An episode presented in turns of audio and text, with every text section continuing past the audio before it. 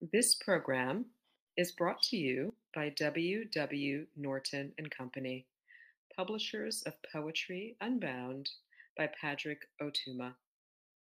Now in paperback and featuring immersive reflections on 50 powerful poems.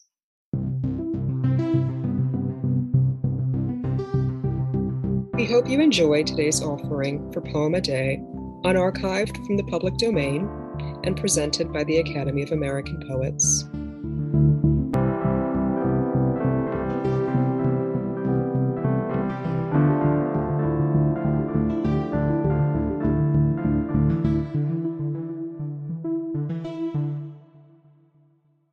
Gift by Hilda Conkling.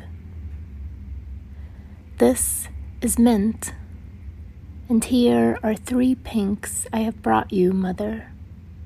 They are wet with rain and shining with it. The pinks smell like more of them in a blue vase. The mint smells like summer in many gardens. About this poem. Gift appears in Hilda Conkling's first collection, Poems by a Little Girl, published in 1920. According to the table of contents, Gift was composed by Conkling when she was between the ages of seven and nine years old. In her preface to the collection, Amy Lowell writes, after listing Gift among the book's most successful poems, that she probably hardly thought at all so natural was it to say that three pinks smell like more of them in a blue vase, but the expression fills the air with so strong a scent that no superlative could increase it. Gift is a lovely poem.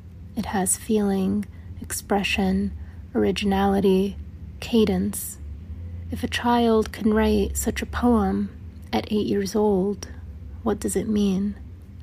That depends, I think, on how long the instructors of youth can be persuaded to keep hands off.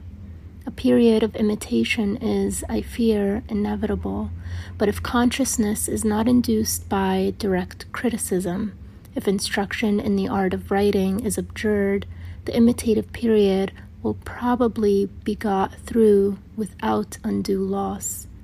I think there is too much native sense of beauty and proportion here to be entirely killed, even by the drying and freezing process which goes by the name of education.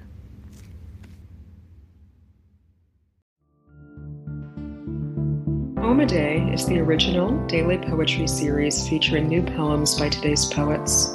Produced by the Academy of American Poets, this free digital series is made possible by you, our readers and listeners.